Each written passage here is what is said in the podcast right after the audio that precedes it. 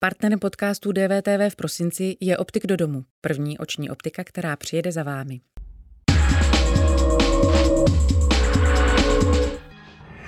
Z pětky na čtyřku, ze čtyřky na trojku a teď zpátky na čtyřku, i když vlastně spíš na tři a půl. Vláda pokračuje v poněkud divoké jízdě koronavirovou krizí. Od pátku znovu utáhne pravidla, byť ne tak silně, jak by podle vlastních slibů měla. Má Babišův kabinet jasnou představu, kam zemi vede? Nebo zavádění jednotlivých opatření připomíná spíš losování sportky, jak tvrdí kritici? A proč je v posledních měsících tolik byta kultura? Otázky pro hlavního hosta dnešního vysílání, ministra kultury z ČSSD Lubomíra Zaorálka. A pak pohled do Rakouska. Dostanou čeští lyžaři šanci zaližovat si v Alpách, nebo je letošní sezóna spíš ztracená? Zeptali jsme se provozovatele penzionů u našich jižních sousedů Martina Baránka. A na závěr očkování.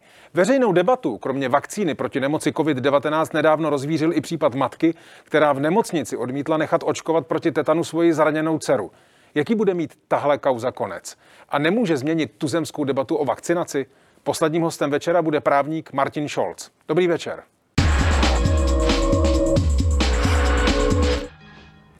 Ministr kultury za Českou stranu sociálně demokratickou Lubomír Zaorálek. Dobrý večer. Dobrý večer. Pane ministře, označil byste současnou vládní komunikaci za švédský stůl? Ne, ne, ne, tak to asi to je moc zjednodušené. Já Vlastně v tom, co říkáte, se ozývá to, že ta komunikace s veřejností není dobrá, s tím souhlasím, protože to není moc přehledné, ale nemyslím si, že bychom na tom byli tak špatně. Já vlastně narážím na tweet, který jste možná viděl eh, od poslance TOP 09 Dominika Ferryho, který píše, od kdy se zpřísní opatření. Minister Havlíček od pátku, minister Hamáček od středy, eh, pan Primula od úterý. Vládní komunikace švédský stůl a vybere si každý. Takhle to nevnímáte? No tak eh, bylo jasné, že to poslední se rozhodne až na vládě v pondělí, kde nám byla předložena prezentace, všechna úplně ta nejčerstvější data. Byli jsme seznámeni se situací a ministr zdravotnictví navrhl, abychom to uvolnění provedli od pátku. A o tom se začalo debatovat. A mě by zajímal vlastně ten mechanismus. Na vládě jste viděli prezentaci, kterou připravili lidé z ministerstva zdravotnictví? Ano, to tak většinou vždy probíhá, že ta závěrečná prezentace, eh, ta je předložena protože tam jde o to, že v ní musí být ta úplně poslední data. Mm-hmm. Takže to poslední zpracování vidíme v ten den, kdy se rozhoduje.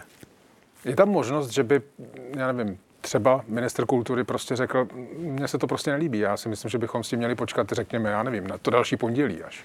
To se stalo moc krát, dokonce i v minulosti, že se mi něco nelíbilo. To je opravdu rozhovor, ve kterém ten ministr zdravotnictví vysvětluje.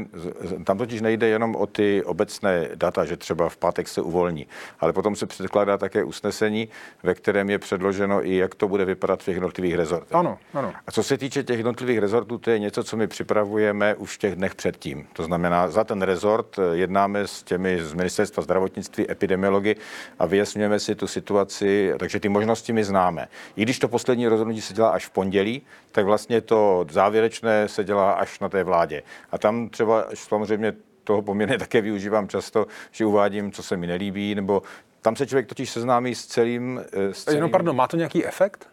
To, že řeknete, že se vám něco nelíbí? Tak uh, Eh, někdy ano, někdy ne, někdy se mi podaří uspět více, někdy méně. Ale já bych možná rád vysvětlil jednu věc, která možná není úplně jasná těm, kdo na té vládě nesedí. Jako ta vláda v dobách covidových se poměrně hodně změnila z hlediska svého fungování. Protože je třeba vědět, že za normálních časů vy dostanete materiál k tomu, který projednáváte několik dní předem, takže se s ním můžete třeba přes sobotu, neděli přeznámit. Teďka jsou na vládě předkládány jednak ty normální materiály, to znamená to, co dostanu v pátek, mám víkend na to, aby abych se s tím seznámil nebo si to konzultoval. Hmm. Ale kromě těchto se většinou v průběhu pondělka připraví ty materiály, které jsou právě ty čerstvé, které reagují na situaci a ve kterých půjde třeba o takovou věc, jako nyní v pondělí, kdy se rozhodovalo o tom, kdy se zpřísní opatření. No, ale... A toto jsou věci, které dostanu bohužel často až úplně na poslední chvíli, takže to mám někdy skoro 15-30 minut předtím, než vláda začne. No, já se omlouvám, pane ministře, ale to vlastně vypadá jako neúplně dobrá zpráva pro to, jakým způsobem vláda rozhoduje. Protože jestliže vy a při vší úctě k vám nejste expert na epidemiologii, na šíření viru prostě a tak dále, na všechny ty věci ze zdravotnického rezortu, jste minister kultury, ano. tak eh, vy se máte na základě 15-minutového seznámení s materiálem prostě rozhodnout, jestli proto zvednete ruku nebo ne. Ten 15 je to, je to v pořádku? Ano, já se to snažím samozřejmě v tom čase, který je se s tím seznámit, ten je šibeniční. Především mě zajímá, jakým způsobem je zpracována kultura, což asi dělá každý ministr, protože tady je to výsledek toho, co se odehrávalo i předtím a tam člověk předpokládá, že se nějak dostalo to, co jsme se dohodli.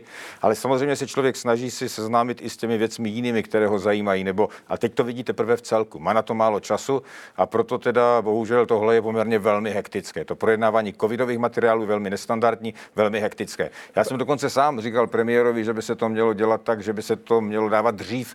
Jenom, no a šlo by to jinak? No nedaří se to. Jako je, to. je to dáno částečně tím, že ty úplně poslední data jsou k dispozici až úplně na konci a že to rozhodování se děje opravdu na základě toho aktuálního vývoje. No já to chápu, ale ta moje otázka spíš stojí tak, jestli, jako tady vidíme premiéra, vicepremiéra a tamhle vzadu ministra zdravotnictví, jestli náhodou, i přestože vláda rozhoduje jako kolektivní orgán a hlasujete o usneseních vlády, tak jestli tenhle muž, to znamená pan minister Blatný, není nakonec tím, kdo definitivně rozhoduje. Protože on vám dodá ty data, vy vidíte tu prezentaci a máte na to 15 minut. Teď se to přesně tak stalo, že to byl on, který definitivně rozhodoval, protože opět tahle byla taková, ve které se mi nelíbily některé věci. Jako jsem například na té vládě, kde se naposledy rozhodovalo o postupu z jednoho stupně do druhý, tak jsem nesouhlasil s tím, aby se uvolňovaly herny a kasína a přitom se nepouštěly některá kulturní zařízení, tak tentokrát byl problém v něčem jiném. Teď jsem prostě nesouhlasil s tím, že se otevírají masážní salony, pedikura, manikúra, že bude třeba solárka a že nebudou galerie a že nebude, nebudou muzea. Takže vám rovnou říkám, to byla věc, kterou, s kterou vlastně na místě jsem... A, to jsem a, a co vám na to minister zdravotnictví řekne? Řekne, pane ministře kultury, nezlobte se, prostě to tak bude. No, říká mi nějaké argumenty, vysvětloval mi, jak je zabezpečena hygiena v pedikůře, v manikůře a podobně, takže mi říkal nějaké argumenty.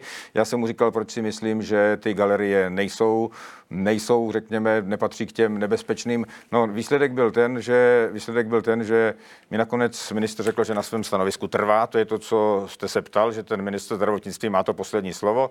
No, a Takže já když jsem... na svém stanovisku trvá pan Blatný, tak prostě přesto vlak nejede. Já nejsem ten, kdo je schopen předložit alternativní celou koncepci, nemám to podloženo epidemiologii. Já jsem pouze řekl, že mě nepřesvědčily ty argumenty a prostě jsem nehlasoval pro ten výsledek, protože, mě, protože, jsem, se, protože jsem byl přesvědčen, že já neposuzuji ten celkový pohyb. Já si myslím, že nám nezbylo než to, než zpřísnit. S tím já souhlasím. Ale jde mi o to, že tam vidím prostě disproporčnost určité věci a to já tomu rozumím. I, I když je pravda, že nakonec je výsledek takový, že se privátní galerie otevírat budou, ty, které obchodují, ty, které vlastně jsou součástí sítě hmm. obchodu a které mají živnost na prodávání, tak ty otevřené budou, tak je pravda, že ty veřejné se neotevřou. No, um to, co se stane v pátek, je vlastně posun o stupeň výš, jako v rámci toho protiepidemického systému. Ale ta opatření se dají nazvat vlastně jako kdyby jenom na tři a půl. Že vlastně sama vláda, tedy ten kolektivní orgán, prostě i přesto, že si to nalajnovala prostě v nějakých pěti stupních původně, tak teď je někde na polovině. Dává to prostě nějaký smysl vlastně? Dává vám to nějaký smysl, pane ministře? No vím, jak jsme k tomu došli. Ten důvod je ten, že se ozývala soustavně kritika, že vláda ve svém rozhodování preferuje ty velké řetězce, preferuje prostě supermarkety a ten, ta síť menších obchodů prostě je znevýhodněna. Takže je pravda, že i tohle byla velká debata, která se konala. No, myslím si, že i tohle se podepsalo na tom výsledku, že teď se sice zpřísnilo, ale že se vytvořila určitá rovnováha, řekněme, v té síti obchodu.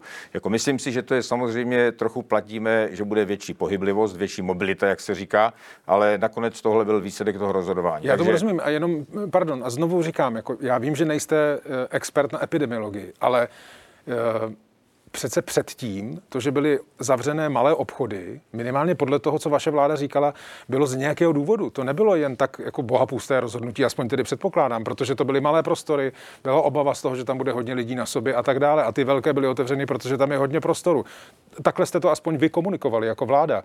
Tak No, já vlastně asi těžko budu ten, teď s vámi bude polemizovat, protože ty argumenty, které uváděl pan minister zdravotnictví, byly především, že ten jeho hlavní cíl je omezit združování, snižovat mobilitu a že v tom celku, kde se proměnili trochu, že musí všichni dodržovat stejná pravidla, což se avizovalo už dříve, že vlastně tento postup do toho stupně 4 bude znamenat, že se ta mobilita zvýší, sníží způsobem, který oni očekávají, že by mohl postačit. Dobře. Proti tomu já těžko mohu argumentovat. Dobře já se vlastně ptám na to, protože když čtu eh, váš dnešní eh, facebookový status, kde právě popisujete to, že budou soukromé galerie, které zároveň fungují jako prodejní, to znamená, jsou to vlastně malou obchody, že budou otevřené, potom, že budou otevřené i galerie jaksi s mezinárodními jaksi konotacemi těch svých expozic, prostě aby tam nebyly velké škody a tak dále.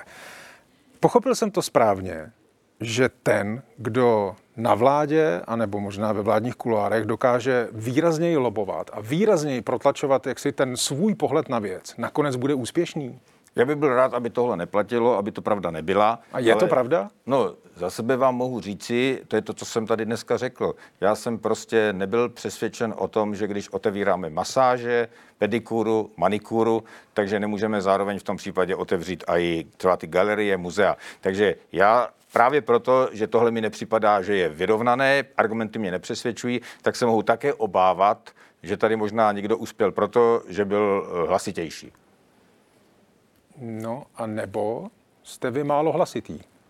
No, to už eh, teď si netroufám. Víte, já jsem v situaci, kdy pro tu kulturu ve skutečnosti není zas tak... Eh, víte, pro nás není takové to terno vůbec se pohybovat v těch stupních 4 a 3. Já bych ze všeho nejvíc potřeboval, kdyby se celkově zlepšila ta situace natolik, že bychom se dostali až do stupně 2 a 1. To je něco, co by pro tu kulturu mělo zásadní smysl. Nezlobte se proto, na mě, pane ministře, to bychom proto, asi potřebovali všichni. Tak a proto jsem byl zastáncem spíš tvrdších opatření. Já jsem byl přesvědčený, i kvůli té kultuře jsem byl přesvědčený, že kdybychom přijali tvrdší opatření, vydrželi je delší dobu, dostali se až do té dvojky, jedničky, tak by teprve byla šance pro kulturu. To znamená, no. já mohu pouze v té vládě prosazovat to, že by bylo třeba postupovat razantněji, aby byla šance pro tu kulturu. Nicméně tenhle názor také není, není jistý. Podívejte se třeba Izrael. Ten udělal, nechte mi to dopovědět, ten Izrael udělal tvrdý lockdown, který se mi zdálo, že by mohl být efektivní, ale nakonec ten výsledek vydržel velmi málo a dneska se zavírá znova. Takže má, není jistá, rozumíte, ta strategie, která mě by se líbila, že se tvrdě uzavře, dostaneme se na velmi slušnou úroveň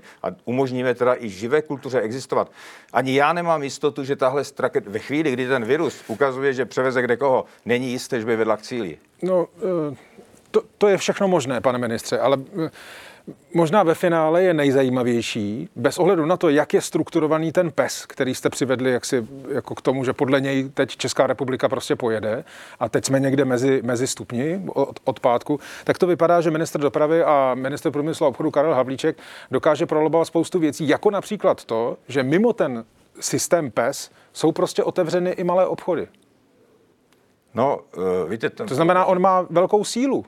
No, on je vůbec, jako ten problém je prostě v tom, že člověk má dojem, že je těžší bojovat za galerie a muzea, než za ty obchody.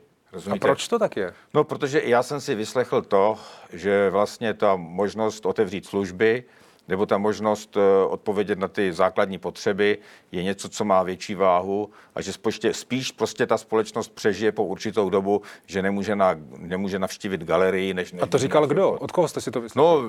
No, to jsem možná slyšel víckrát. Neříkám, že by to zaznívalo často, ale vlastně je to argument, který i v těch debatách, který vedeme s těmi epidemiology, zaznívá. Oni říkají, chtě, chtíme, a taky mají jeden argument a ten je těžký, že totiž já, my to nutně srovnáváme s těmi ostatními zeměmi. A v těch prostě vidíte, že bohužel dnes je to tak, že by tě těžko byste hledal místo, kde je otevřené divadlo, kde je otevřené kino nebo kde je otevřená galerie. Je no. pravda, že tyhle zařízení, ať je to Francie, Německo, Nízozemí, všude dneska Pane ministře, já vám rozumím, ale jako když si to srovnáme úplně jak si vedle sebe, takže kina jsou dál zavřená, kasína můžou fungovat. Zatímco můžete ne, celý... už ne teďka. Kasina byla zavřená. No, teď ještě pořád, teď ještě pořád ještě deska, do pátku ano, to tak pořád pátku, funguje. Ano. Zatímco můžete celý den chodit po nákupním centru, do galerií od pátku nebude moc, vyjma těch, co jsme zmiňovali, vkročit ani noha. V restauraci sedí lidé bez roušek, protože jedí a pijí, ale v divadle nesmí sedět ani s nimi ani s těmi rozestupy, tak jak to v určitou chvíli na podzim bylo. Ještě do nedávna jste si mohl zajít koupit vánoční svítilka nebo formičky na cukroví, ale na knihkupectví v té samé době vysel nápis zavřeno. Takže vlastně jako, je, jako co se děje? Vláda rezignovala na, řekněme, duševní rozvoj společnosti? No to jsou ty argumenty, které já mám, že vlastně jde také o to psychické zdraví a jde o to, že likvidací tady těchto uh, míst, jako je galerie, muzeum, kino, eh, že vlastně dáváme lidem menší šanci si taky žít něčím jiným, než je obchody a tím za, za, takovou tou záchov, záchovou života, tou biologickou reprodukcí. Nicméně, Pane já jsem, ministře, právě... já, jsem, já jsem moc omlouvám. Do pátku platí asi pravděpodobně to nejvýraznější, co vadilo i vám, to znamená ta otevřená kasína versus zavřené galerie. To bylo víc. Já jsem no dobře, také... ale tím, tím hůř. Tak vlastně jenom e, si říkám, to znamená, že například ten, kdo proloboval na vládě otevřená kasína, tak prostě měl větší sílu než vy. To byla, to byla věc, kterou jsem zjistil právě až na místě, když jsem dostal ten poslední materiál. A kdo to byl? Kdo tam nechal ty kasína? No, to se mě neptejte, to se musíte ptát toho, po toho, koho to patří. Já ne, mohu... počkejte, já předpokládám, že jste na té vládě byl a viděl jste ten papír.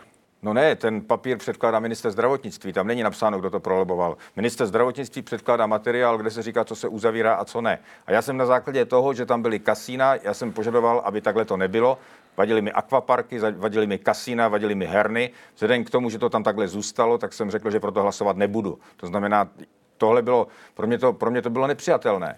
Jestli jste mi před chvílí říkal, pane ministře, že se vede na vládě prostě nějaká debata, kdy si argumentujete, vy argumentujete, pan Blatný argumentuje a tak dále, tak jaké byly argumenty pro akvaparky, kasína a tak dále? Já jsem chtěl po panu ministru Blatném, abychom vážně zvažovali otevření kin protože jednak eh, vím, že těch, těm kinům stačilo 40%, oni nepotřebovali mít tam tolik návštěvníků a vím, že taky na, řada z nich je poměrně dobře klimatizovaných nebo dobře větraných a podobně.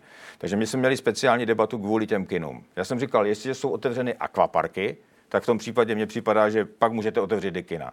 No a pan minister Blatný mě argumentoval, mají modely, kde se ukazuje, že tam ti lidi sedí v těch kinech hodinu a půl, dvě hodiny, že je to místo, kde je tma, kde se nedá kontrolovat roušky, říkal mi, jak se to, jak se to šíří, jak mají zjištěno, že cirkuluje a podobně. Zároveň tvrdil, že ne ve všech kinech jsou kvalitní klimatizace nebo ventilace a podobně. Takže my jsme vedli debatu o tom, to, to byly argumenty pana ministra, jak to vypadá v kinech. Tvrdil, že ty akvaparky jsou vybavené lépe, takže já jsem si musel, vyslechal jsem si tyto argumenty, no a nakonec mi řekl... A i ta kasína jsou vybavena zjevně lépe.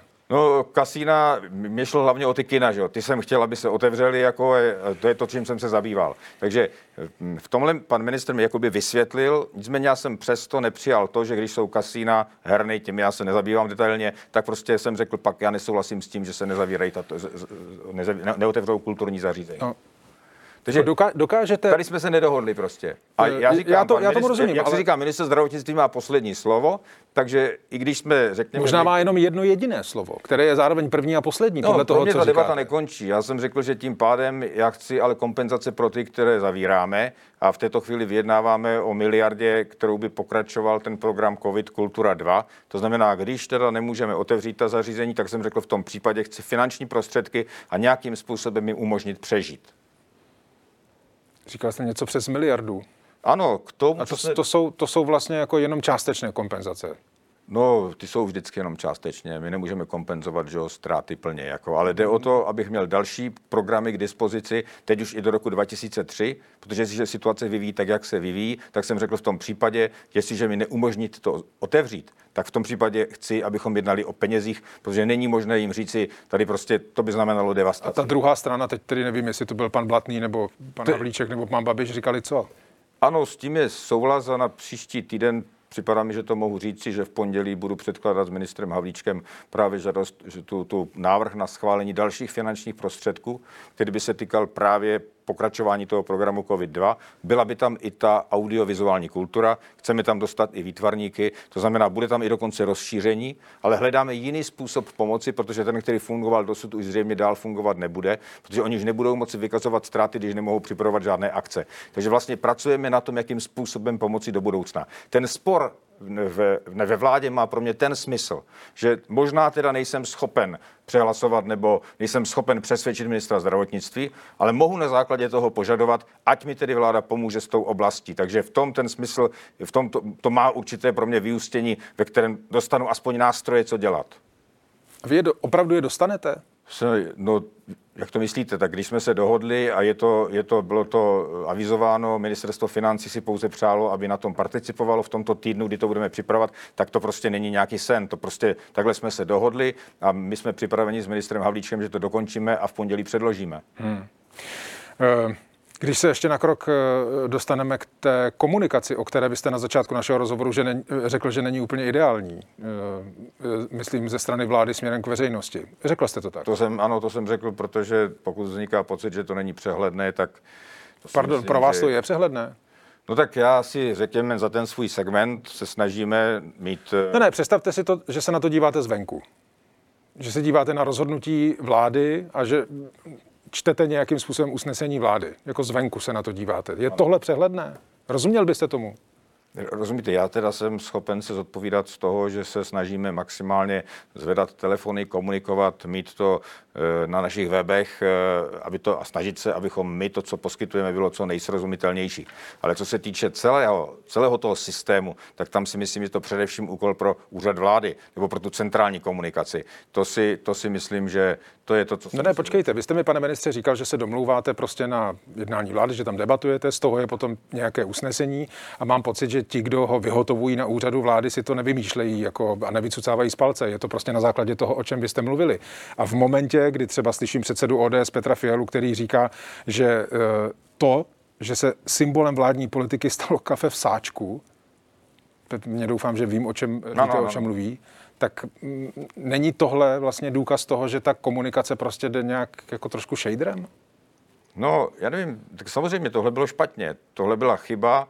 Zhodou okolností právě to kache si vzpomínám, že jsem na vládě řekl, že tohle úplně nerozumím, jak bude fungovat, ale tehdy mi bylo řečeno premiérem, že můj rezort je kultura, tudíž kafe v sáčku není to, co bych já měl, já měl zrovna řešit. Já, pane ministře, já, já, se, já se Takže... hrozně omlouvám, já vám musím ukázat jednu fotku. No. To je fotka vašeho stranického předsedy eh, Jana Hamáčka, eh, jak podává ruku Andrej Babišovi. Co na vás dýchne z té fotky? No a prosím vás, to je fotka jako, a myslím si, takových fotek se dá udělat tisíce podle toho, jak se mi to bude hodit. To znamená, když bych v tom viděl určitou submisivitu toho menšího koaličního partnera k tomu určitou, většího. Určitou škodolibost, že se vybere tady tato fotka. Je to škodolibost? To znamená, že to nic nevypovídá o tom, jakou roli má ČSSD ve vládě. Ne, ne, já si myslím, že ta fotka je škodolibá, ale jinak si nemyslím, no. že by na vládě to vypadalo tak, jak vyjadřuje ta fotka. Já vím, ale my tady spolu kolik? 20 minut mluvíme a vy mi vlastně až na, tuším, jednu věc, což, jsou, eh, což je ta oblast těch galerií, říkáte, že jste měl výhrady, měl jste výhrady, měl jste výhrady, ale z druhé strany buď Andrej Babiš, nebo Karel Havlíček, nebo uh, pan minister Blatný říkají, ne, bohužel bude to po našem. My jsme si ale řekli, a to na té vládě zní opakovaně, že co se týče těch režimů, tak konečné slovo má minister zdravotnictví. To znamená to, že nakonec minister zdravotnictví řekne, já mám tyto argumenty, má za sebou typ epidemiologu, to není nějaká, eh, to není nějaké podřiz, to není, rozumíte, to nějaká submisivnost. Já prostě nemám alternativní program. Já nedělám program, já jsem nedělal PES, jako já jsem na něm nepracoval. No jako ne, na to, já, to já, pane ministře, vím, akorát, jsem... že v tom vašem dnešním statusu na Facebooku čtu, ne, že jednak tam je, přesto jsem byl po velmi dlouhé diskusi přehlasován. Z, prosazoval jste ote, eh, jaksi otevření muzeí a galerií a tak dále. Obrátil jsem se proto na hlavní hygieničů České republiky Jarmilu Rážovou s tím a tak dále a tak dále a došlo to k tomu, že některé ty galerie budou, budou otevřeny. To znamená, že vy jste nepřesvědčil pana ministra Blatného. Vy jste na to šel přes Jarmilu Rážovou. Ne, ne, ne, ne, tady tohle se projednávalo i s ním. Já jsem i dneska mluvil s oběma. To není žádné obcházení někoho. Ne, to, Ta debata vlastně probíhá neustále, že jo? to znamená, jako e, pan ministr mě ujišťuje, že on nemá nejmenší tu nějakým způsobem tu kulturu podceňovat, Nicméně jako snaží se, seč může, aby tu mobilitu snižoval. Já mu prostě řeknu, že mi to někde nepřesvědčuje, že někde si prostě myslím, že některé věci se neměly pustit, ale nejsem ten, kdo je schopen to vlastně hmm. změnit nebo tomu zabránit. Ale můžu chtít, aby se podle toho zacházelo s těmi oblastmi, které jsou zablokované, aby mi vláda pomohla. Pokud to dělá, tak ta debata má nějaký smysl ještě. Hmm.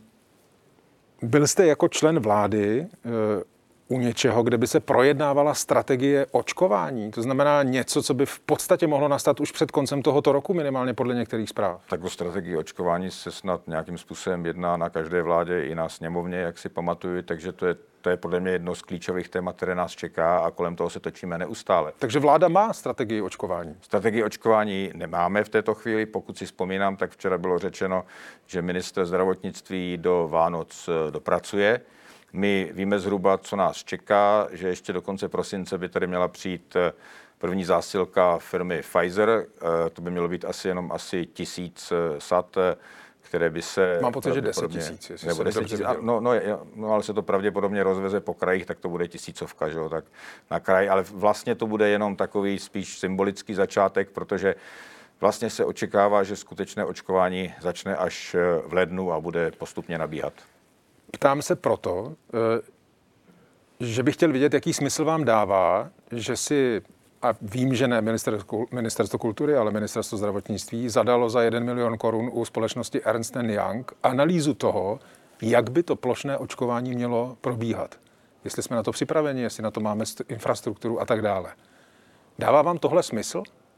No, já teda vím, že si zadali tady tuhle studii, jak by to mělo probíhat. Na druhé straně, eh, podle toho, co o tom vím a jak jsem se na to vyptával, teda i mimo vládu, tak si myslím, že určitá představa existuje. Dokonce si vybavuju, že se o tom i veřejně mluvilo eh, že jsou vlastně dvě fáze. V té první se bude podávat Pfizer, že který, který tady se objeví ve větším množství eh, to ještě se neví úplně přesně, v jakém kvantu se to bude dodávat. Jisté je, že od ledna by se mělo začít očkovat a postupně to bude nabíhat. Takže a mm, ví se, že se tím centrem stanou nemocnice, takže určité informace o tom, jak to bude vypadat, ty obecně existují. A také je pravda, že největší očkování bude zřejmě až někdy v dubnu a v květnu, zvlášť když se k tomu přidá. To znamená, já nemyslím si, že by neexistovala vůbec žádná představa. Strategie by měla být předložena, jak jsem dneska slyšeli, po tom, co ji dopracuje do Vánoc ministr zdravotnictví a je evidentní, že ten systém se bude takhle, eh, to se bude rozjíždět vlastně určitou dobu. A to Postupně bude nabíhat. Chápu, to zní logicky, tak jak to říkáte.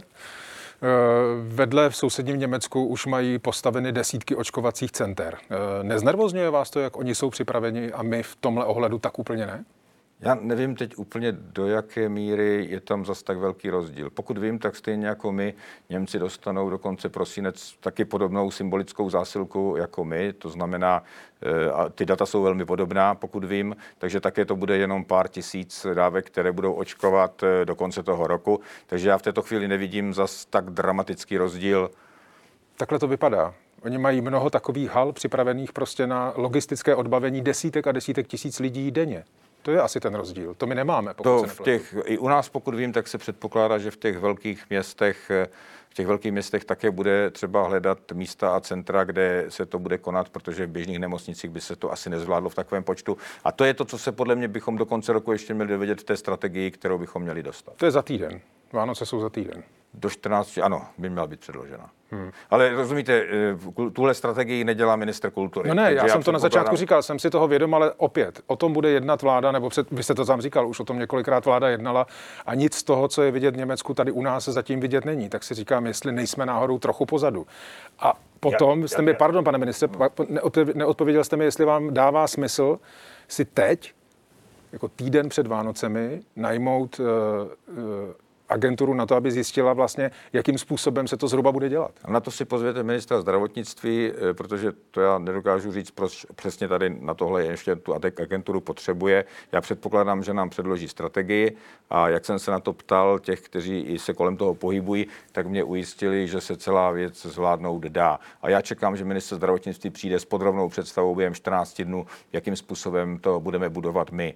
Protože to, co, jsem, to, co je evidentní, je, že my skutečně budeme, ten systém se bude rozbíhat podle toho, jak velké dávky dojdou. To znamená, to, to bude neustále stoupat, to množství očkovaných hmm. a někde by to mělo kulminovat v průběhu dubna, května. Ten začátek bude pozvolný a bude to, bude to, to, je tam prostě určitý čas na náběh. A je evidentní také, že jinak se bude očkovat ten Pfizer země, jinak se bude očkovat AstraZeneca. Takže je, je tam celá řada věcí, na které bych rád slyšel odpověď a předpokládám, že během 14 dní na ní dostanu. Dobře. Já si hlavně, abych vám pravdu řekl, považuji toho, že vůbec jsme v situaci, v jaké jsme, protože já nevím, jestli se to ví, ale... Jako v jakém smyslu? Tak kdyby, Evrop, kdyby jsme dneska neměli Evropskou unii, která vlastně to takto hromadně e, objednala, tak jako Česká republika samotná, kdybychom chtěli získat ty vakciny, tak jsem zjistil, že bychom je měli někdy v prosinci. Nejdřív bychom se k ním dostali. Právě protože jsme u té společné objednávky evropské, tak je dostaneme v lednu. A další věc je, že samozřejmě Evropská unie nám ještě poskytuje ten balík 170-180 miliard dotaci, která nám dává šanci oživit a dát, injekci ekonomiky. To je ten národní plán obnovy. Takže já to jenom říkám, protože si myslím, že i, i tohle, jsou, tohle jsou věci, které je možná dobré zmínit, protože tohle nám dává šanci si s tím poradit.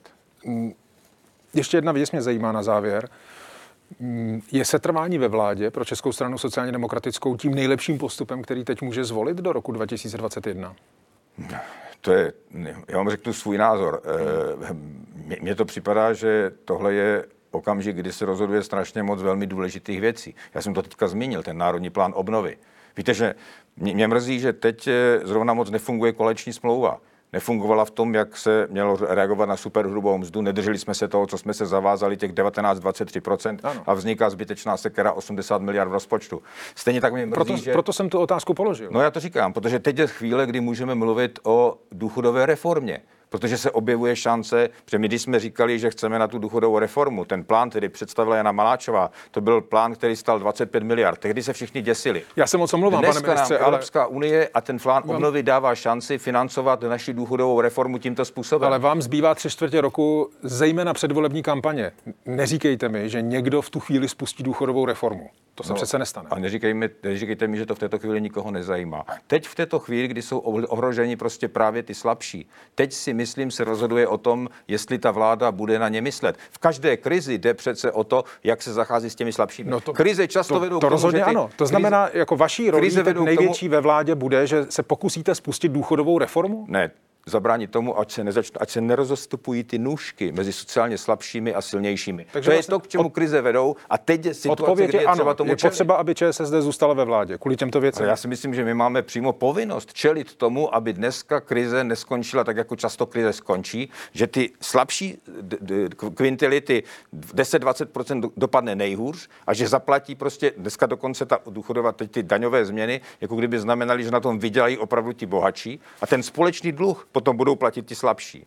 To je něco, čemu podle mě musíme čelit a nás by mělo především zajímat, jakým způsobem, kde najdeme způsob, jak tomuhle co nejefektivněji čelit. Pane ministře, děkuji za rozhovor. Děkuji za pozvání. Naschledanou. Taky.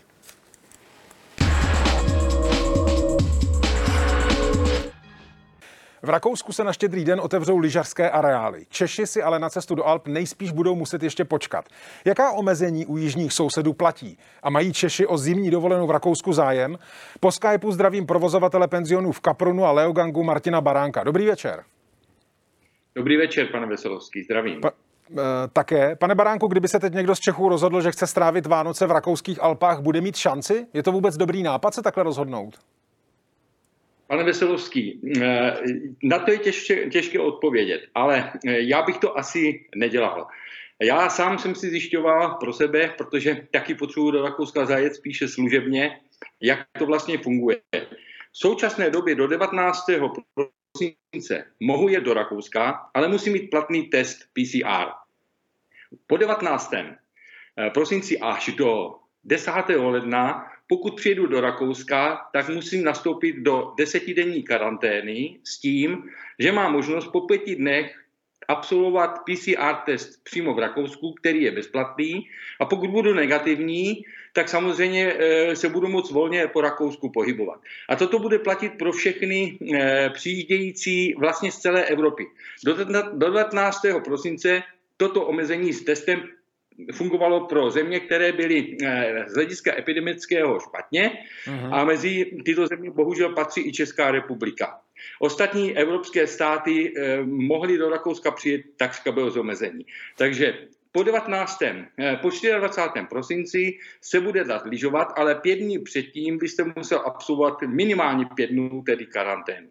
No a když už jsme na začátku, eh, když už jsme zmiňovali Kaprun, tak na Kaprun se s trochou dobré vůle dá z Česka dojet na otočku na lyžování na jeden den. Ani takhle by to nešlo? Že by v podstatě vlastně jenom se jelo tam a zpátky, nikde jinde nezastavovalo?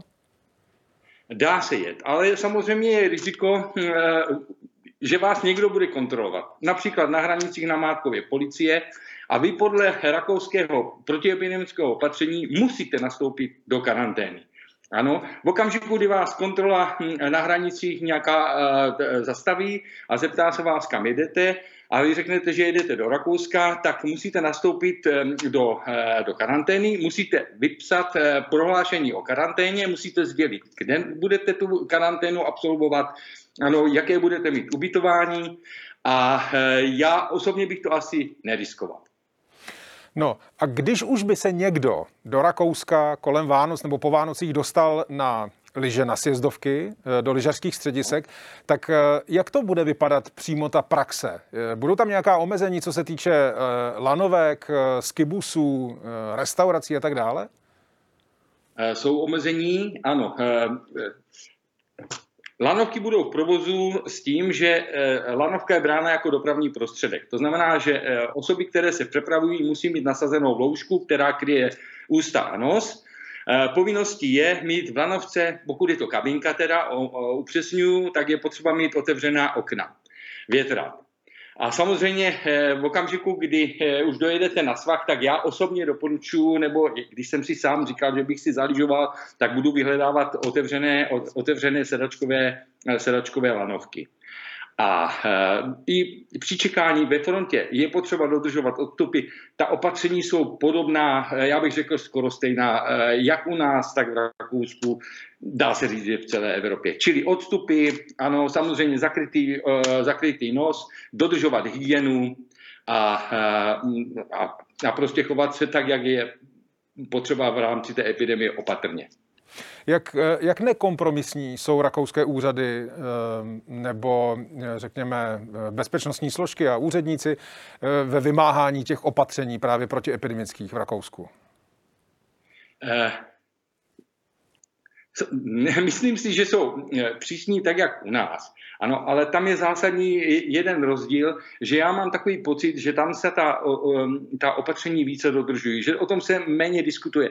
I když samozřejmě eh, mám zprávy, sleduju sociální sítě a mám na těch sociálních sítích i známé, které osobně znám, ano, kteří eh, eh, zcela jednoznačně vystupují proti, proti epidemickým opatřením, ale obecně si myslím, že ta kázení je tam trošku, trošku větší. Hmm. Jestli dobře počítám ta opatření minimálně podle toho plánu, kdyby se měly hotely a restaurace v Rakousku otvírat eh, minimálně na horách, tak vlastně pro vás, jako pro provozovatele tamních penzionů, eh, začátek sezóny, úplný eh, první dekáda ledna, bude stejně pravděpodobně ještě bez hostů. Chápu to správně?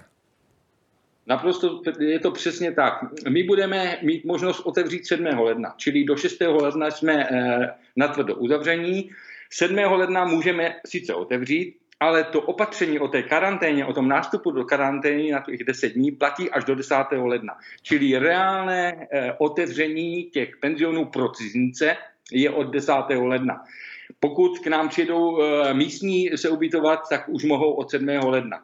Nebo osoby samozřejmě, které by prokázaly, že předtím absolvovali karanténu, nebo by měli eh, platný PCR test, ale v Rakousku po těch pěti dnech, ano, anebo kteří prokážou, že někde se 10 dnů po Rakousku po, pohybovali. Ale to prokázání bude poměrně, eh, poměrně eh, těžká záležitost, pokud tam člověk opravdu není. Jo? Pokud neutrácí, neplatí kartou, netelefonuje, eh, což jsou prokazatelné věci. Uh... Doporučoval byste vlastně vůbec někomu, protože pokud je tady nějaké datum, které je dané teď se znalostí toho, jaká je proti, nebo epidemická situace v Rakousku v tuto chvíli, tak to datum je, dejme tomu, 10. Eh, ledna. Doporučoval byste vůbec někomu, aby si, řekněme, objednával, zabukovával eh, ubytování, eh, řekněme, na konec ledna, začátek února? Já s tím bych neviděl jako problém. Samozřejmě my nevíme přesně, jak to toho 10. ledna otevře. Ale my například máme velmi flexibilní podmínky. To znamená, u nás je možné rezervace zrušit eh, ze dne daném, pokud to bude dáno tím, že tam bude jakákoliv, jakékoliv omezení, co se týká testu při návratu do republiky, eh, nebo případně nějakých karantén a podobně. Nedej bože, že by někdo z našich hostů onemocněl a nemohl skutečně přijet kvůli, kvůli infekci. Takže rezervace máme. máme. Jsme i poměrně slušně obsazení. Dokonce nám někteří hosté i platí zálohu, přestože to nepožadujeme, nepožadujeme respektive požadujeme, ale s tím, že splatnost je až týden před příjezdem. Když už je téměř jasné, že ten, eh, že ten host přijede. Hmm. Ale eh, ty, ty hosté u nás rezervace, a myslím si, že to bude obecně, dělají, protože ty flexibilní podmínky jim dávají šanci, že by nemuseli přijít o, o žádné finance. U nás v žádném případě, protože pokud host náhodou má zaplacenou zálohu a nemůže přijet a požádá o vrácení zálohy, okamžitě tak děláme. Ale spousta lidí si ty zálohy přesune na pozdější, eh, na pozdější dobu. No, pokud se nepletu, pane Baránku, vy jste teď v Česku, je to tak? Ano, jsem doma v Česku, ano. Tak, eh, Takže máte poměrně přesnou představu o tom, v jakém gardu se teď pohybuje veřejná debata o tom, jestli je rozumné opakovaně zavírat a zase otevírat hotely a restaurační zařízení a penziony a tak dále. A ta debata, která se vede ohledně kompenzace těchto, těmto podnikatelům. Jak to je v Rakousku? Na jaké kompenzace si vy, jako provozovatel dvou penzionů v Rakousku, vlastně sáhnete? Eh, kdybych to vzal historicky, nás, eh, my jsme byli nuceni zavřít 16. března. Přesně ze dne na den v podstatě jsme ukončili činnost. A eh, byla, my jsme vyplňovali nějaké žádosti v rámci epidemiologického zákona, který v Rakousku taky funguje, na odškodnění nebo na uplatnění škod, které byly způsobeny tady tím vynucením, za, vynucením zavřením našich hotelů tady, toho, eh, tady z těch eh, pracně vyplněných tabulek a z té pracně zpracované žádosti nakonec nebylo nic. Ale co Rakousko, nebo v čem Rakousko vyšlo vstříc, tak to byla úprava sazby DPH, ale to je obdobné i u nás v České republice, mm-hmm. kdy se eh, v České republice snížila z 15 na 10% a v Rakousku to ze 13 šlo přes 10%, 10% až na 5% DPH, které platí, eh, tady toto opatření platí doteď. Ano, Potom samozřejmě byla podpora i jiná. Eh, bylo například možné požádat o posečkání s, s, s platbama záloh na daně, ano, e, v okamžiku, kdy člověk se opozdil s nějakou platbou, například sociálního pojištění a podobně, tak e, úřady vycházely velmi vstříc a nepokutovali tady, tu, tady, to opožděné, tady ty opožděné věci. A samozřejmě existuje něco jako Kurzarbeit, ovšem to je stejná obdoba jako u nás, kde, ten, kde byly programy antivirus A+, B, C, ano, a to funguje samozřejmě dodnes. Teprve v listopadu eh, byla taková, řekl bych, snažší záležitost, kdy eh, penziony a uzavřené provozovny dostali 80% plnění eh, respektive daňového základu DPH ve srovnání s loňským rokem.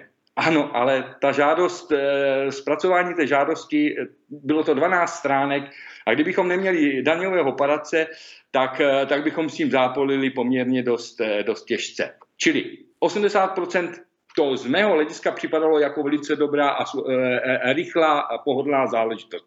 Předtím tomu tak samozřejmě nebylo. Hmm. Teď už se ale situace mění a za měsíc prosinec, kdy jsme také zavření, tak už je e, odhlasováno, že bude 50% a žádosti se teprve budou podávat, protože portál e, veřejné zprávy, kde se to dělá online, zatím ještě není provozu. Měl by být od 16. prosince.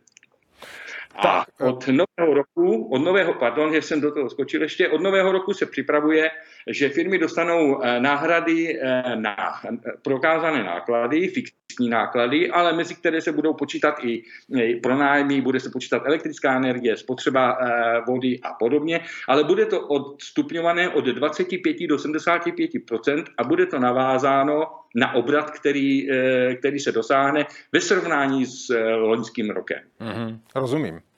A nechci malovat vůbec čerta na zeď, ale eh, v mnoha zemích, ať už je to Izrael, nebo Česká republika, nebo i ostatní evropské země, to vypadá, že může přijít něco jako třetí vlna. Dokážete si představit teď z hlediska vašeho biznisu, že by přišlo další zavření, dejme tomu v půlce února? Pane Veselovský, dokážu, protože eh, je potřeba s tím počítat. Eh, každé podnikání je v podstatě riziková záležitost a člověk musí tomu riziku předcházet. My jsme měli, eh, řekněme, loňské roky byly roky dobré, hojnosti, takže i díky tomu, že máme 30 leté zkušenosti s podnikáním, vždycky máme nějakou rezervu. Je to těžké. Samozřejmě výpadek, eh, výpadek eh, ekonomický je velký, to ne, není možné říct, že není, ale musíme se na to připravit. Jo?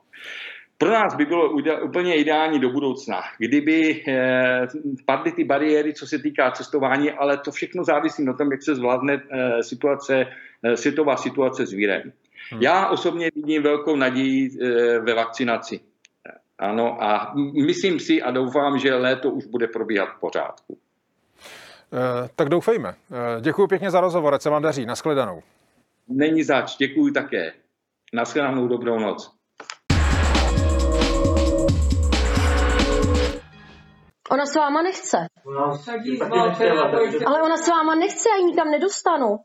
Takže ji chcete vzít za vlasy, táhnout do nemocnice na vynucený zákrok. 26. listopad Jižní Čechy, zatím bezprecedentní případ. Do rodinného domu přichází policie s rozhodnutím soudu v ruce o dočasném odebrání dítěte matce nebo rodičům. Důvod? Odmítnutí očkování proti tetanu a vážné ohrožení života. Co se vlastně stalo? Jaký má příběh pokračování? A byl postup úřadu v souladu se zákonem nebo šlo o zásah do lidských práv? To jsou otázky pro právníka a člena Centra zdravotnického práva Univerzity Karlovy Martina Šolce. Dobrý večer. Dobrý večer. Setkal jste se už někdy s případem, že by úřady chtěli odebrat rodičům dítě, byť dočasně kvůli odmítnutí očkování? Tak já myslím, že tady hlavně musíme uh, odlišit určitá specifika toho případu že v tomhle, v tomhle případě nejde o odmítnutí takzvaného pravidelného očkování, což je to očkování, které postupují malé děti, přesně tak, hexavakcína a podobně, kdy skutečně, pokud by šlo o případ odmítnutí toho pravidelného očkování, což není zas až tak výjimečné, tak mm, odebírání dítěte rodičům a mm, převoz dítěte někam a vynucená, vlastně až, řekněme, fyzickým násilím vynucená vakcinace by nepochybně byla protiústavní. Tenhle případ je komplikovanější v tom, že jde asi o desetiletou holčičku, pokud se nemýlím, která utrpěla zranění, kopnulý kůň do hlavy. Ona byla odvezena do nemocnice v Českých Budějovicích, kde podstoupila vyšetření, žádné vážnější poškození zdraví nebylo nalezeno, nicméně měla oděrku na hlavě, asi mm-hmm. 5 mm.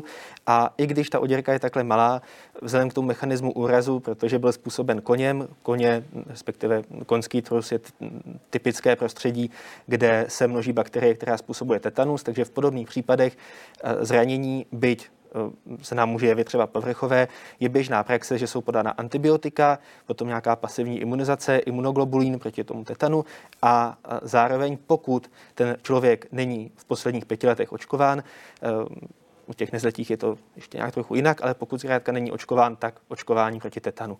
A o to právě v tomhle případě jde. Jenom pardon, mm-hmm. ptal jsem se spíš na to, jestli jste se s takovým s, tak, s takhle postaveným případem už někdy potkal? Takové případy už uh, někdy i byly. Jedním z těch případů uh, byl uh, případ, na který odkazuje například ilegalický práv, která se mm-hmm. k mhm. tomuhle případu velmi aktivně vyjadřuje. A to byl případ, který nakonec řešil Evropský soud pro lidská práva ve Štrasburku, případ Hanzelkovi proti České republice, ale ten případ se lišil v jednom momentu, který podle mě je velmi důležitý. A to, že ve věci Hanzelkovi proti České republice šlo o to, že eh, matka porodila v porodnici, nicméně s dítětem odešla několik hodin po porodu domů přes nesouhlas lékařů. Dítě mělo Apgar score 10, to je takové to skóre, kterým se eh, zjišťuje viabilita toho dítěte ano. hned po porodu, nemělo žádné známky zdravotního problému. Bylo také vydáno předběžné opatření, eh, na základě kterého to dítě bylo nuceně hospitalizováno v té porodnici na několik dalších dnů. A tehdy skutečně Česká republika ten případ eh, ve Štrasburku prohrála. Bylo eh, tím Evropským soudem pro lidská práva konstatováno porušení eh, prostě práva na ochranu soukromého a rodinného života, některých dalších práv. Nicméně zejména na základě toho, že, že jak ten Štrasburský soud konstatoval, to ohrožení zdraví toho novorozence v tom případě bylo pouze zcela obecné a hypotetické. A v tom případě, o kterém se tady bavíme my, tak to ohrožení zdraví mm-hmm. není čistě hypotetické, protože minimálně, je... minim, pardon, i v lékařské zprávě, kterou vlastně byla vypracována tím ošetřujícím lékařem a tak dále, tak je napsáno, že to děvče není v ohrožení života. To je pravda, že ta lékařská zpráva ten případ ještě dále trochu komplikuje. A abych uh, to ještě trochu si uspořádal, já si myslím, že to, co ten eh, Evropský soud pro lidská práva vymezil, a mm, ještě můžeme odkazovat na nějakou judikaturu našeho ústavního soudu, o které se můžeme třeba, třeba později taky bavit, eh, je, že to ohrožení musí být skutečné a konkrétní. Hmm. A, v tomhle případě určitě to není tak, jako to bylo v případě toho zdravého novorozence, že zkrátka hospitalizace byla nařízena na, základě nějaké zcela předběžné opatrnosti, kdyby se náhodou něco stalo, protože něco se teoreticky může stát. Tady máme konkrétní úraz, úrazový mechanismus, který mm, prostě na základě nějaké delege artis léčby, běžné léčby na náležité odborné úrovni, tak, jak se to dnes dělá, vede standardně k očkování. A, to, mhm. Tomu rozumím. A teď budu volně citovat eh, maminku té dívky, uh-huh. která říkala, že to pro ní je absolutně prostě začarou a že to je vlastně jako na úrovni prostě jako zabití nebo prostě ně, něčeho takhle jako násilného činu. Uh-huh. Jasně. Uh, ta moje otázka vlastně zní, jestli v takovém případě, a chápu, že o tom v finále bude rozhodovat soud, ale podle vašeho názoru, jako na čí straně je právo? No, nepochybně je to zásah do některých základních práv. No, to, to tom prostě není, není pochyby. E, nicméně ne každý zásah do základních práv je právem zakázán. On může být přípustný, pokud jsou splněny určité podmínky. E, protože velmi často se stává, a v tomhle to je přesně e, i v tomto případě, že dochází ke kolizi základních práv a potom soud musí vážit, které to právo má respektive převážit, nebo lépe řečeno musí vážit, zda ten zásah ještě je proporcionální. A na to existuje test proporcionality, který náš ústavní soud používá, původně vznikl v Německu. A, ten test proporcionality spočívá v tom, že se zjišťuje, jestli ten, ten eh, zásah do základního práva má legitimní cíl, mm-hmm. což tady ano, je to ochrana zdraví toho, toho dítěte. A dále se zjišťuje, jestli je způsobilý vůbec ten zásah eh, naplnit ten legitimní cíl. A zda zda ten zásah není zbytečně, zbytečně intenzivní, to znamená, jestli by nemohl být nějaký jiný zásah méně intenzivní a potom, jestli je proporcionální, což asi můžeme zjednodušeně říct, jestli nepřinese více škody než užitku. Tomu, tomu rozumím. A, a, aha. Zajímá mě na tom ještě to, jak se ten případ vyvíjel dál, protože Vlastně to, o čem se tady bavíme, je zatím jenom ta první fáze. Ten moment, kdy se něco událo prostě v nemocnici. Nemocnice po té, co matka odmítla nechat své dítě očkovat proti tetanu, tak nemocnice usoudila, že to je prostě za nějakými jaksi mantinely a spustila vlastně ten koloběh, ve kterém ve finále byl, byly úřady a byla tam i policie a tak dále. A došlo to až tak daleko, to, co jsme viděli na začátku v tom videu, že prostě tam jako bylo téměř utíkající, ne, nebo úplně utíkající dítě prostě před těmi úřady. Tak eh, vlastně jak by tohle prošlo tím hmm. testem proporcionality? Já si myslím, a to, co teď uh, řeknu, je můj názor, samozřejmě uh, právo není exaktní věda, jak jste hmm. velmi správně řekl, uh, autoritativním výkladem práva jsou nadány pouze soudy. Uvidíme, co s tím udělá ústavní soud, protože odvolací soud uh, už potvrdil to předběžné opatření, kterým došlo k předání dítěte do péče té nemocnice. Uh, rodiče tedy teď podávají ústavní uh, stížnost.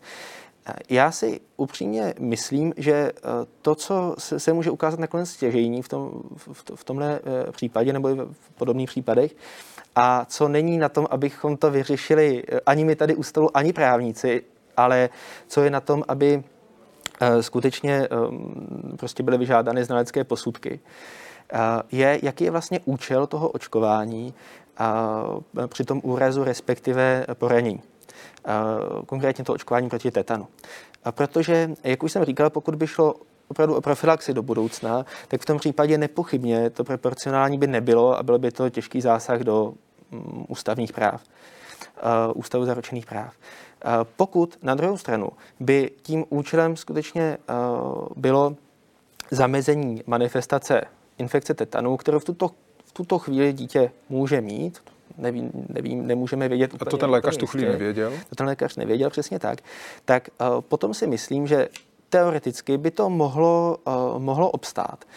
A musíme se, musíme se zase ptát na několik dalších, dalších otázek. Musíme se ptát, jak, jaká je míra rizika, jak je pravděpodobné, že ten tetanus je, a musíme se ptát, jak je závažné to riziko. A vzhledem k tomu, že tetanus je velmi závažné riziko, myslím si, že ta míra rizika by postačovala i relativně nízká, proto abychom mohli dovodit, že ten zásah ještě byl proporcionální. A nicméně skutečně mám za to, že stěžení tady bude účel toho očkování v podobných, v podobných případech. Um. Říkal jste, že s největší pravděpodobností se věcí bude zaobírat eh, ústavní soud. Už se uh-huh. vlastně zaobíral věcí i soud další instance, odvolací. Uh-huh. Nezaobírají se teď soudy něčím, co už vlastně jaksi ve své podstatě je pasé, protože te, jako do osmi dnů by se případně měly projevit příznaky nakažení tetanem, což už je dávno tomhle, poté. Jasně. No, v tomhle případě uh, bychom to tak mohli vidět. Samozřejmě teď záleží také na tom, jaká je eh, motivace. No, pokud by motivace došlo ke motivace těch stěžovatelů, a tím já nemůžu jako vůbec mluvit o tomhle případě, ale obecně, a to nemyslím, že by bylo cokoliv, jakkoliv špatně, obecně pokud někdo uh, by byl v takovéto situaci, bylo by vydáno nějaké předběžné opatření, které by považoval za um, neústavní, tak uh, celkem logická motivace by mohla být podat tu ústavní stížnost, aby došlo ke zrušení toho předběžného opatření a tím by se otevřela cesta k nějaké mm, žalobě na náhradu újmy vůči státu. Nemyslím si, že na tom by samo o sobě bylo něco špatného. Ale uh, myslím si, že i jako obec, obecně uh, to rozhodnutí ústavního soudu by mohlo být zajímavé právě pro další konkretizaci uh, postupu v obdobných případech. Tak jako všechna rozhodnutí ústavního Určitě. soudu. Uh, Nevím, jestli se vlastně na to dokážete podívat a jak si mm-hmm. odstoupit od své role právníka, experta no, na zdravotnické jasný. právo. Ale faktem zůstává, že policisté si pro tu dívku přišli opakovaně. Mm její otec říká k tomu, uh, utekla přes tři, tři ploty, přeskočila osnatý drát, zdrhla a tak dále. Uh, jako není to prostě jako absolutně disproporční. Hmm. Bavíme se tady vlastně o no. ne veřejném ohrožení. Jo. Hmm. Ty rodiče nikoho neohrožovali prostě a tak dále. Mohli asi pravděpodobně ohrozit hmm. tu dceru, kdyby se ukázalo, že prostě eh, dostala nějakou infekci a tak dále. Ale to je celé vlastně. Není tohle disproporční jednání ze strany úřadů? Já naprosto rozumím tomu, že to tak může vypadat.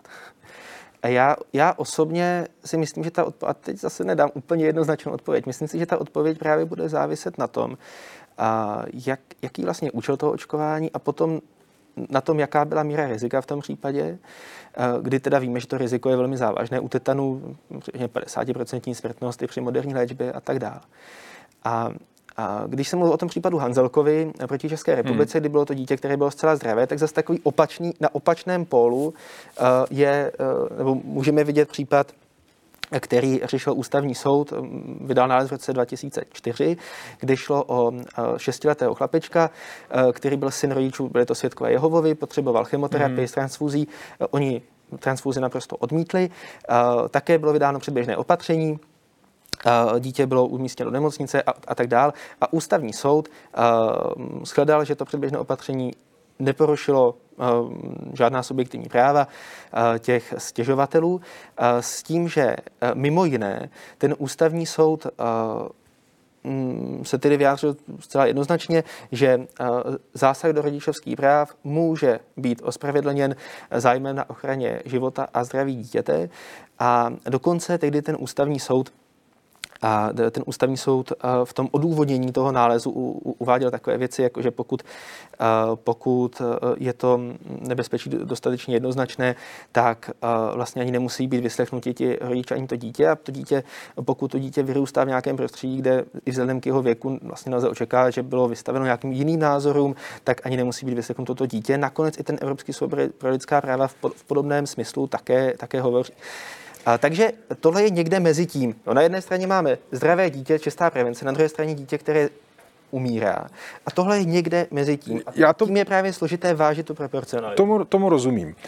Vy sám jste eh, popisoval, Liga lidských práv se uh-huh. v mhm. případu mm, angažuje, protože zastupuje právě maminku té, eh, té dívky a zástupkyně Ligy říká, nezávislými lékaři nám bylo potvrzeno, že další riziko je v tomto případě pouze hypotetické, mhm. tedy toho zranění, a že podání vakcíny rozhodně nesplňuje podmínky pro nezbytnou a neodkladnou zachraňující péči. Soudkyně názor žádných jiných odborníků nezjišťovala. Jednak by mě zajímalo, jestli máte představu, co, je, co by se mohlo skrývat pod termínem nezávislý lékař nebo nezávislý odborník v této oblasti? No, upřímně řečeno, jako příliš, příliš ne, respektive nemám úplně představu o tom, koho ta Liga lidských práv může myslet, protože nikoho necituje. Uh-huh. Je to nějaký anonymní lékař. Mm, předpokládám, že v tom případném řízení před ústavním soudem už mm, by tedy navrhla nějaký, nějaký znalecký posudek ano. nebo někoho. No a měla, měla, pardon, soudkyně, která rozhodovala o tom, jaký bude další postup policie prostě a orgánů na ochranu dítěte a tak dále, tak měla zjišťovat eh, jako další, další posudky dalších expertů? No, a nebo názory, tak. Jasně.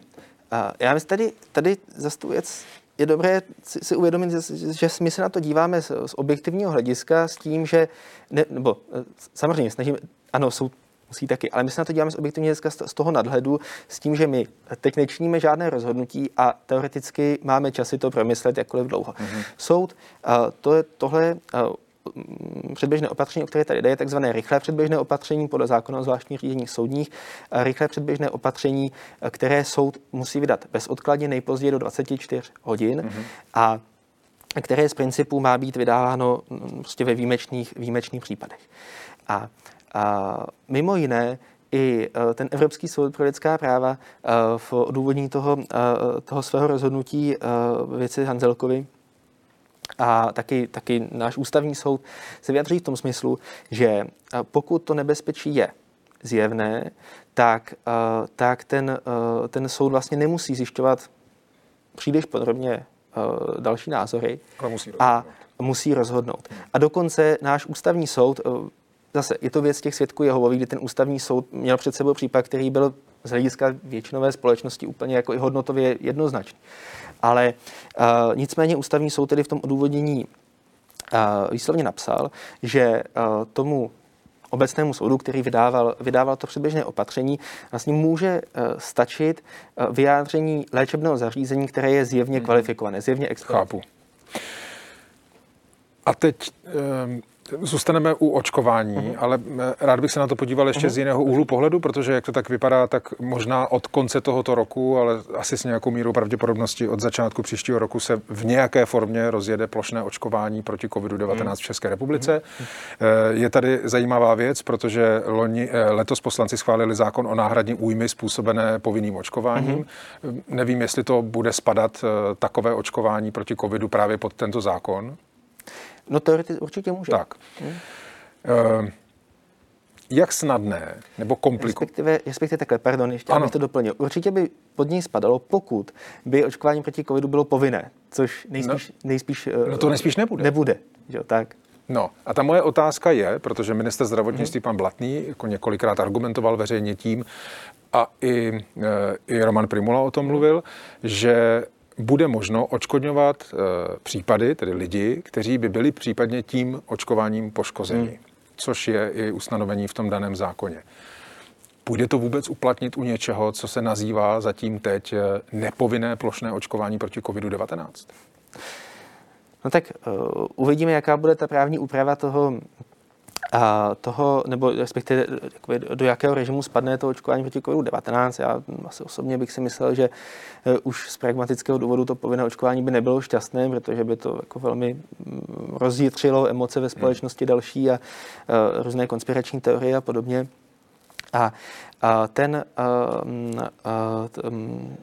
zákon o náhradě újmy způsobené ano, povinným, očkování. povinným očkování se právě vztahuje na to očkování, které, které je povinné. On vlastně vychází z té myšlenky nebo premisy, že pokud stát ukládá povinnost a dokonce sankcionuje, pokud někdo tu povinnost nesplní, tak jestliže ze splnění té povinnosti vám vznikne újma, tak byste měl od státu dostat odčinění. Hmm. No a pokud by to očkování COVIDu nebo proti COVID-19 eh, mělo být eh, v podobném režimu taky odčinitelné, to znamená na základě mm, prostě nějakého takového obecného systému, kdy se nevyžaduje ani vada té očkovací látky, ani zavinění ze strany poskytovatele zdravotních služeb, který to očkování provádí, tak by to muselo být někde upraveno. Což teď není. Což teď v tuhle chvíli není. Eh, dává vám smysl, protože i to jsme od ministra zdravotnictví slyšeli, aby se stát za tuhle věc zaručil? Jako, že, no. že by se zaručil vlastně, že bude, mm-hmm. teď to budu hodně parafrázovat, že bude očkodňovat prostě mm-hmm. případy, kde by se vlastně něco stalo nestandardně. No, já si myslím, že správně politického hlediska to smysl určitě dává. No. Ale je potřeba k tomu mít zákon. Uh, ano, přesně tak, přesně tak. A my můžeme vidět třeba i v Německu, v Rakousku, kde dochází k odčiňování eh, újem, které by vznikly z očkování, které je jenom doporučené no, státem. Eh, my máme ten systém těch povinných očkování a myslím si, že ten COVID, to očkování proti COVID-19 tím, že to je nějaká výjimečná eh, vlastně záležitost, která je ve velmi výjimečných podmínkách, že je tady eminentní společenský zájem na tom, aby to očkování probíhalo, aby co nejvíce lidí bylo očkováno. Zároveň to zřejmě podle všeho nebude povinné, jak jsem říkal, myslím si, že by to nebylo šťastné, kdyby to bylo povinné, tak uh, takovou právní úpravu bych určitě uvítal. Ale potřebovala by být někým navržená přijata. To znamená, eh, chápu to správně, bez takové právní úpravy, která by vlastně byla šita na míru takovému typu očkování, mm-hmm. myslím technicky, ale spíš formou, tak bez ní by šlo těžko očkodňovat. Těžko, no, určitě. Děkuji pěkně za rozhovor. Já děkuji za pozvání. Naschledanou. Naschledanou. Vám děkuji za pozornost. Zítra začínáme zase v 8 večer. Mějte se hezky. thank you